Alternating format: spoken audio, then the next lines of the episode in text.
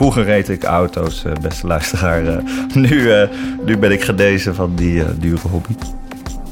Het was gewoon zo'n aaneenschakeling van momenten dat je niet weet wat je overkomt.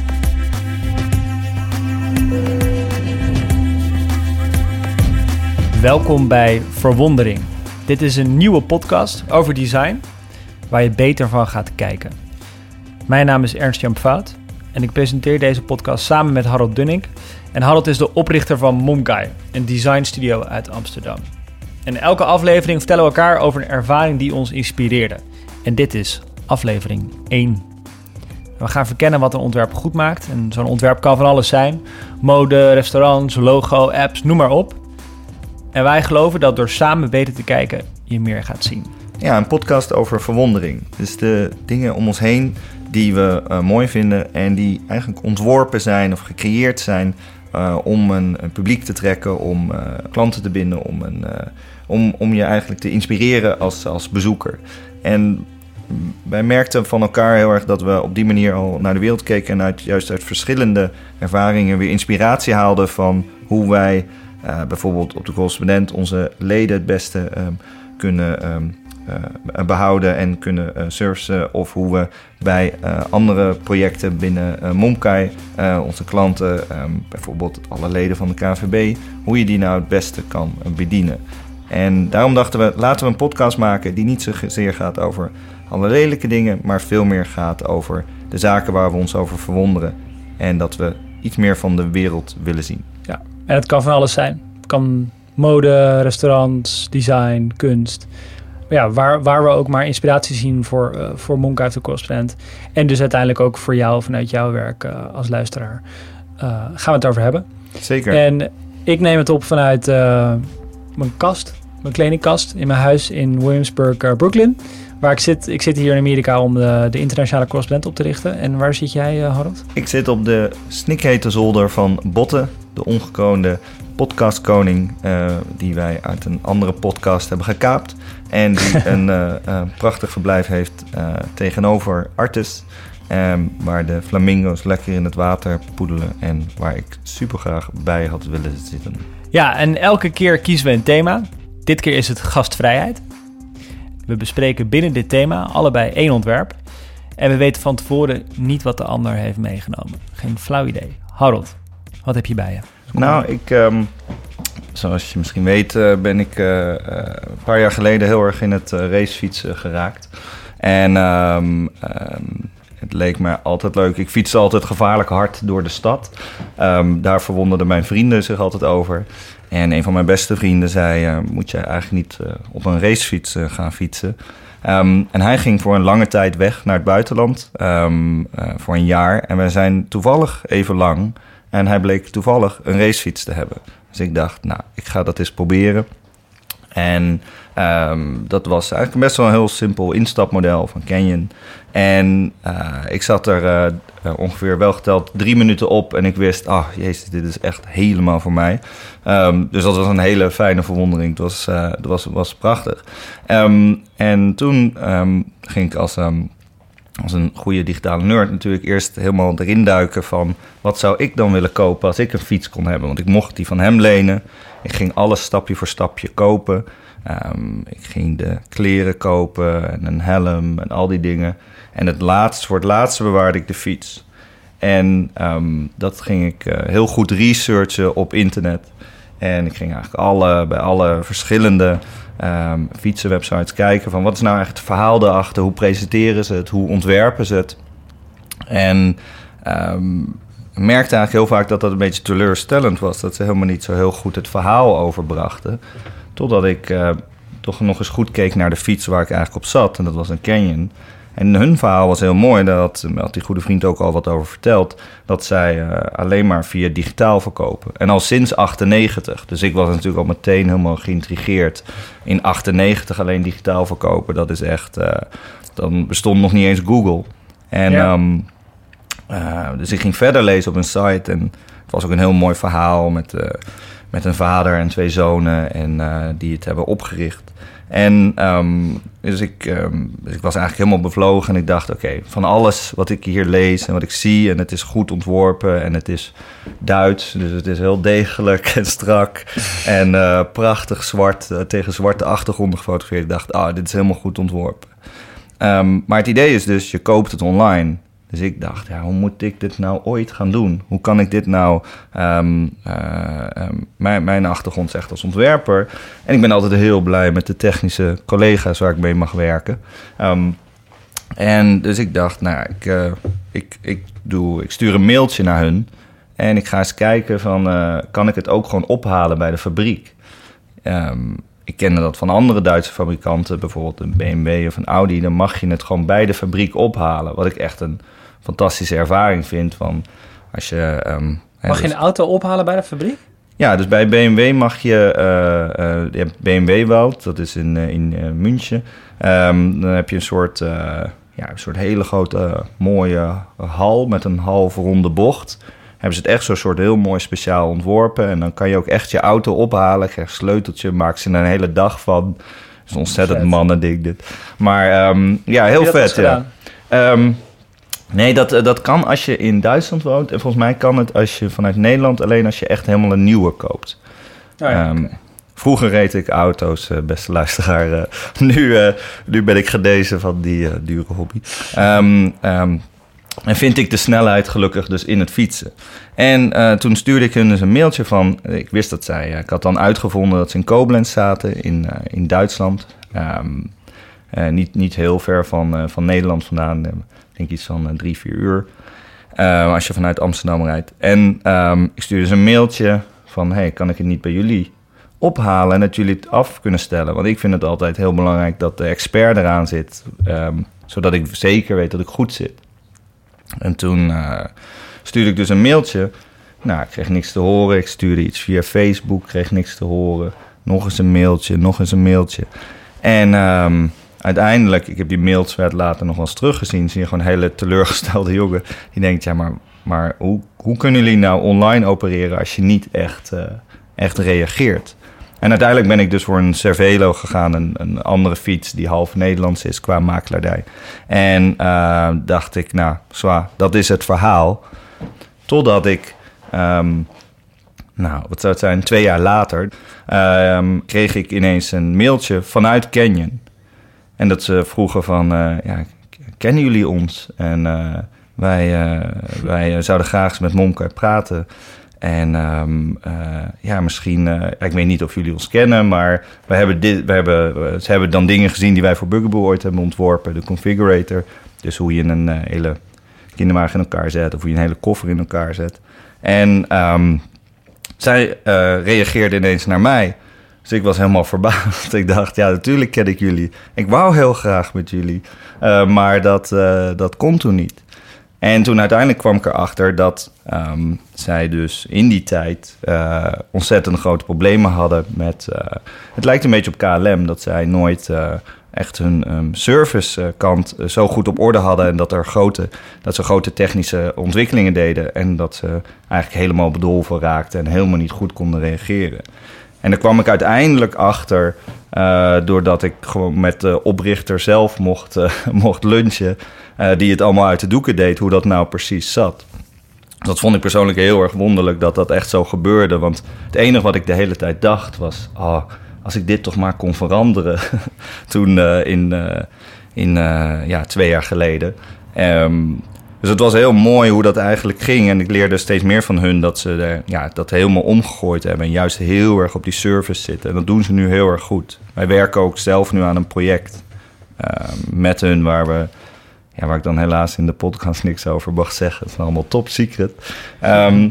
Maar wat juist heel erg gaat over die surfs. En vooraf zaten we een beetje te denken van welke insteek zouden we moeten hebben voor deze eerste keer. Misschien moeten we kijken van, je kan ervaring natuurlijk op verschillende manieren indelen. Toen zei jij Ernst-Jan terecht van, misschien kunnen we eens met gastvrijheid beginnen. Eigenlijk begon Botten daar nu als eerste mee, omdat ik in zijn huis mag zitten.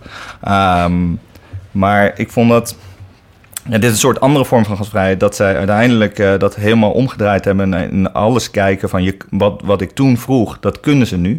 Ze doen dat nu bij de fabriek. Ik heb het gezien, je wordt helemaal gastvrij ontvangen.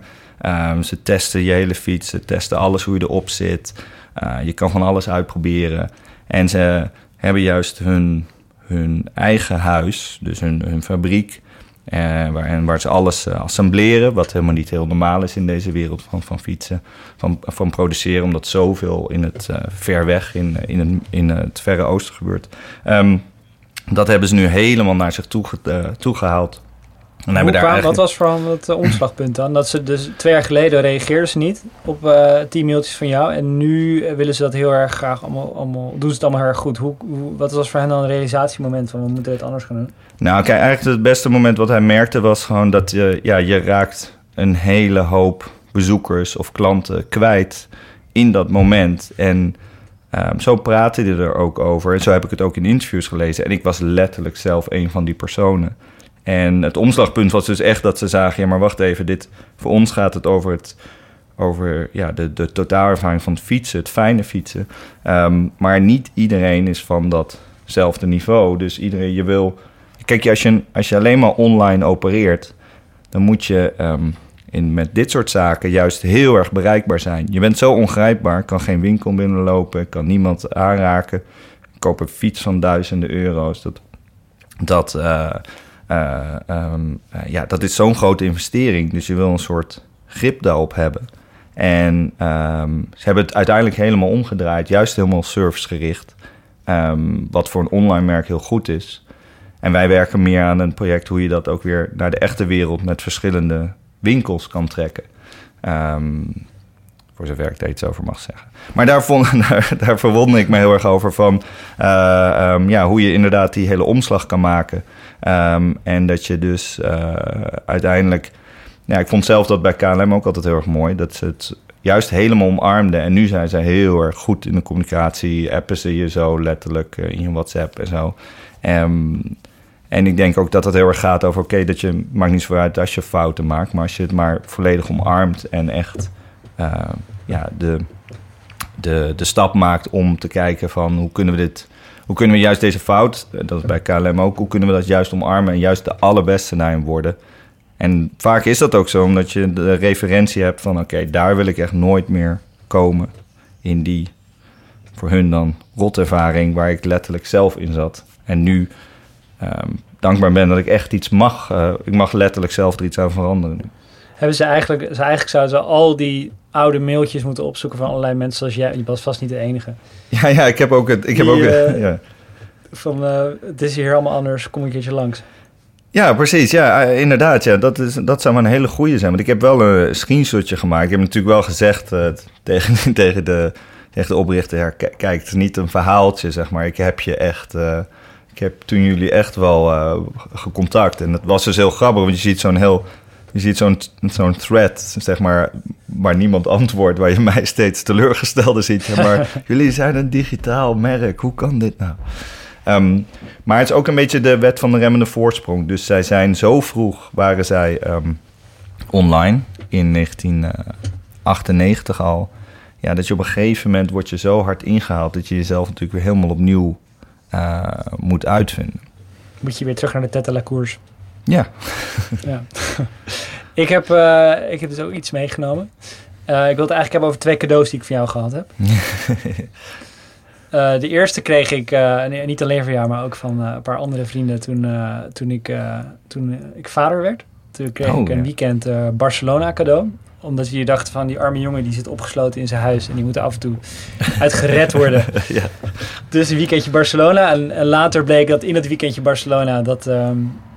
dat daar ook El Clasico inviel. En toen heb je op een of andere bizarre wijze... volgens mij via Catalaanse journalisten... die de correspondent heel tof vonden...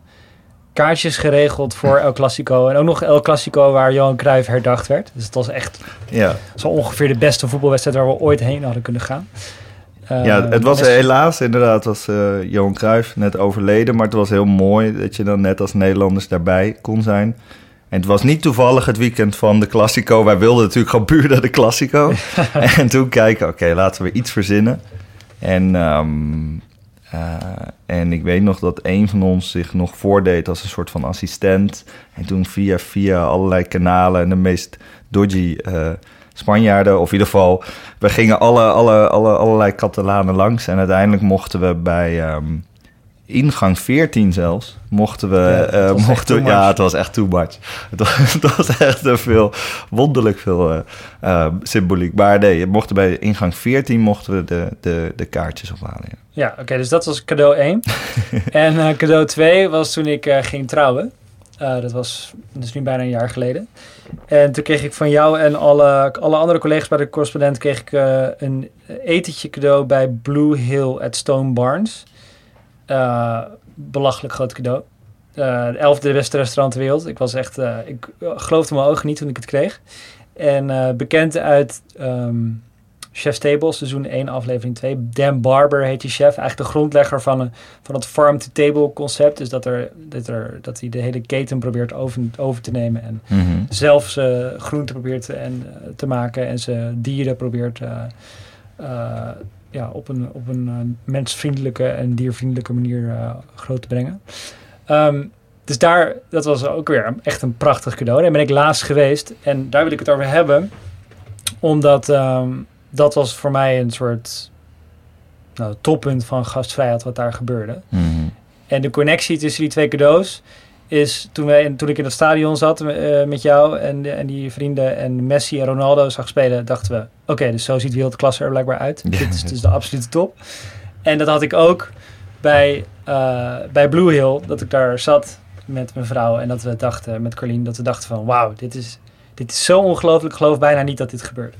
En ik denk dat het hem zit in dat gastvrijheid voor hen is, je hebt al heel hoge verwachtingen als je daar als gast komt. Zeker door die Netflix-aflevering. Je volgt dan die chef, volg je een uur. Zijn hele leven wordt uitgeplozen. En bloedserieus, geen greintje zelfspot. Het is echt, het wordt echt tot een hogere kunst verheven. Wat het ook is, natuurlijk.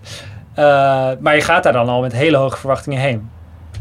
En ik heb wel eens... Hier in New York heb je natuurlijk zo'n cultuur van heel moeilijk reserveren, maanden wachten. En wat hier gebeurt is dat je vaak kan je 3 maanden van tevoren kan je reserveren. En dan elke nacht om 12:00 krijg je een nieuwe kans. Mm-hmm. Dus ik ben al laatst naar zo'n restaurant geweest waar ik dan 2 keer voorop ben gebleven om te gaan reserveren.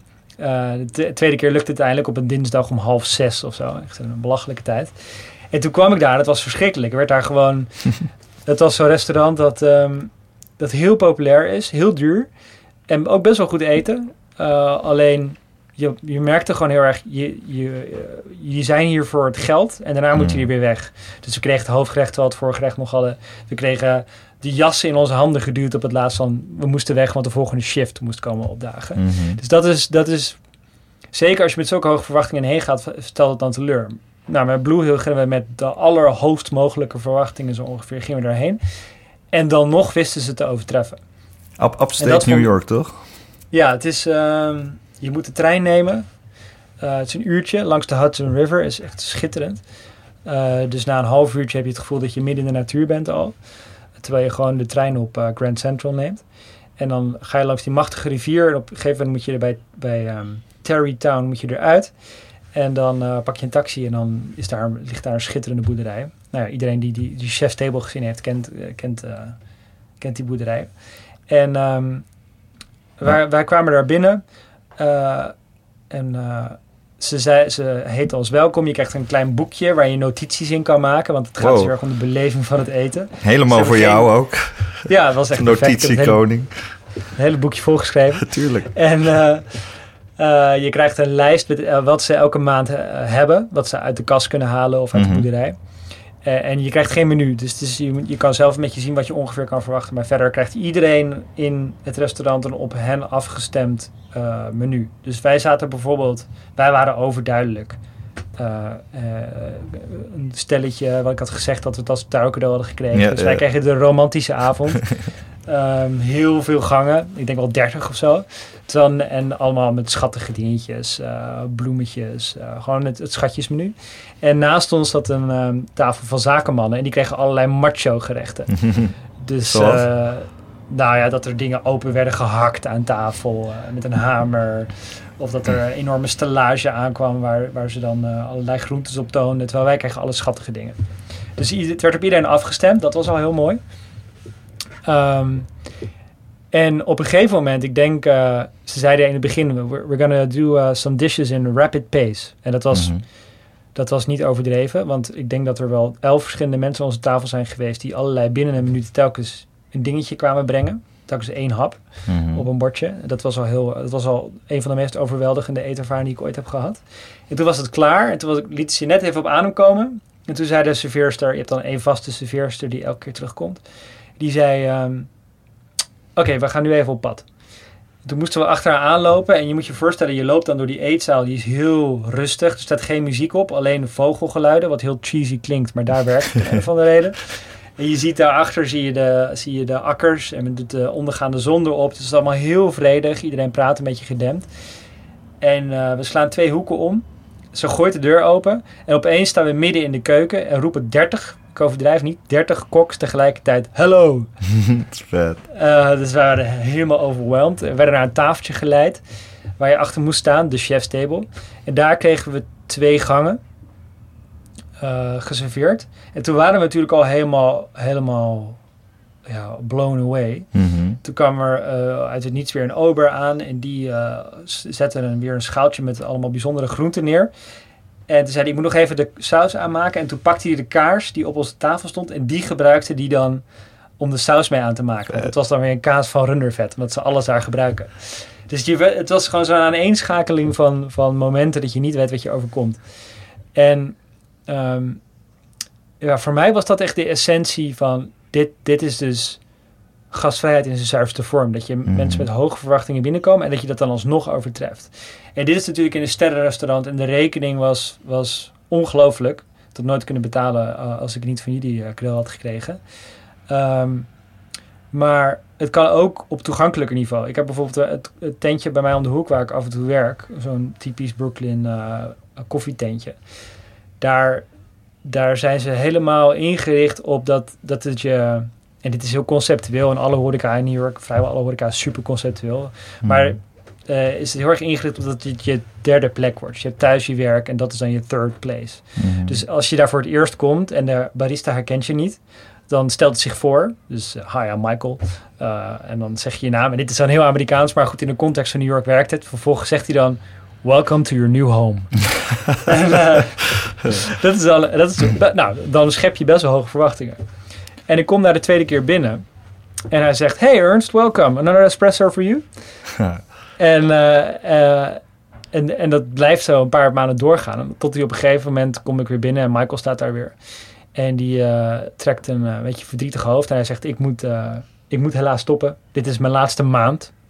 Want hierna ga ik me fulltime op fotografie richten. En die hele maand lang is een soort afscheidsmaand van Michael. En in de laatste 2 weken werkt hij zijn opvolger in. En dit is dus gewoon een barista. Hè? Die staat gewoon koffie te maken als bijbaan. Ja. Die heeft 2 weken lang die opvolger ingewerkt. Die heet Mikey. En uitgelegd wie ik ben. Wat ik graag drink. Dat ik een zoontje heb die wel eens langskomt. Mm. En op zo'n manier werkt het dus dat iedereen die daar zit. Ik ken nu ook vrijwel al die mensen die daar zitten. Omdat zij die sfeer creëren. Maar dat is dus ook weer voor mij zo'n voorbeeld van... Als je die hoge verwachtingen waarmaakt en vervolgens nog overtreft, dat is echt de echte gastvrijheid. Ja, ik denk volgens mij ook, en dat zie je ook wel misschien in dat andere voorbeeld, dat het heel veel hiervan gaat ook, zeg maar, dat degene die dit aanbiedt, dus die een diner of een... Of die het product heeft gemaakt, een fiets of een auto of wat dan ook, eigenlijk erkent dat je niet alleen letterlijk dat product koopt. En ik denk dat je dat heel vaak mist. Dat je echt verwonderd bent als ze begrijpen, en zeker bij een restaurant gaat het daar eigenlijk heel vaak over. Natuurlijk kan je zelf koken, maar wil je juist heel erg erkend worden in het idee van... oké, ik heb hier een ervaring die wij samen delen. dat is een deel van wat je koopt. En ook als je een product koopt, hè, net zo goed als dat, weet ik veel, je iets nieuws koopt van Apple en je haalt het uit het doosje en het voelt allemaal lekker en zo. En gelukkig hebben we nu Google-producten of andere dat ook allemaal meer. Maar dat je eigenlijk meer erkent dat sommige zaken zijn ook meer een soort cadeau aan jezelf of een cadeau aan elkaar. En het is zo fijn als het op die manier wordt ingelost. Want inderdaad, van Blue Hill hadden we natuurlijk superhoge verwachtingen. En ik vind het ook heel mooi dat ze iets doen wat feitelijk geen geld letterlijk kost. Namelijk, ze nemen je mee uit het diner naar een andere plek.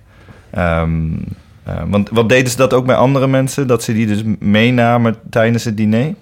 Ja, iedereen wordt ergens mee naartoe genomen. Alleen niet iedereen past natuurlijk in één avond aan die Chef's Table. Dus dat was dan de mooiste. Maar volgens mij nemen ze ook mensen mee naar de wijnkelder of de stal of de greenhouse. Ja, want ik ken dan eerst dat... ik heb niet zo vaak helemaal op het niveau van Blue Hill gegeten. Maar is het de rekening kon precies betaald worden door de 40 mensen die bijdroegen aan het cadeau. Ja. Ik ken dat helemaal niet zo dat ze je per se weghalen uit je plek even tijdens het diner. Nee, dat heb ik ook nog nooit meegemaakt. Nee. Terwijl het zoiets simpels, als je erover nadenkt. Ja. Als je denkt van ja, we nemen je heel even, één gang even mee, zeg maar. En stel het is een zakendiner en je bent best wel gefocust, dan is het iets anders of zo. Maar juist wat jullie hadden, dat je ziet van oké, zij vieren iets speciaals. Dan, dit kan je in principe in allerlei contraien doen. Dat hoef je helemaal niet... Daar hoef je helemaal geen topsterrenrestaurant voor te zijn. Maar dan heb je wel, dat vind ik heel mooi... ze hebben er wel even over nagedacht... oké, wat zou dit speciaal maken? Ik zou nu ook trouwens ook meteen heel nieuwsgierig zijn... of ze dit voor of na de Chef's Table aflevering hebben bedacht. Ja. Ik kan me heel goed voorstellen dat ze daarna dachten... oké, we hebben letterlijk een Chef's Table. Misschien moeten we die wat meer in onze ervaringen ontwerpen. Ik denk dat media echt hier veel van kunnen leren... ook van die gastvrijheid die je bij restaurants bijvoorbeeld ziet. Maar ook bij een bedrijf als Amazon... die als missie heeft om de meest customer-centric bedrijf op aarde te worden. Mm-hmm. Ik maak hier in New York waar ik heel veel gebruik van Amazon. Ook omdat ik het uit een soort beroepsdeformatie. En ik test af en toe gewoon even de limieten van hoe klantgericht zij zijn. Dus weet ik veel, als er is aan mijn boodschappen is 1 ei kapot, dan stuur ik gewoon een mailtje met one of my eggs broke. En dan krijg ik vervolgens 5 minuten later of zo een mailtje terug van een of andere gast die dan zegt we're so sorry, en dan krijg je het geld terug en een tientje bonus omdat je de volgende keer kan uitgeven. Dat laatste is natuurlijk, het kan je alleen maar als je miljarden omzet. Maar het is wel weer precies... Dat je verwachtingen weer even iets overtroffen worden. Ik verwachtte misschien na 24 uur wat te horen, een excuus of zo. Mm-hmm. Maar niet dat ze weer zo dubbelop je helpen. Zeker, ja. En ik vond het wel mooi, Jeff Bezos heeft daar laatst ook een uitspraak over gedaan... in een van zijn aandeelhoudersbrieven, dat ze zullen nooit aan de verwachtingen van hun... Dus het is een beetje tegenstrijdig tegen wat ik nu zeg, maar... nooit aan de verwachtingen van hun klanten kunnen voldoen... omdat die altijd blijven stijgen. Mijn verwachtingen zijn nu weer groter of hoger... door de laatste keer dat ik zo geholpen ben met mijn boodschappen. Ik verwacht nu weer meer van Amazon.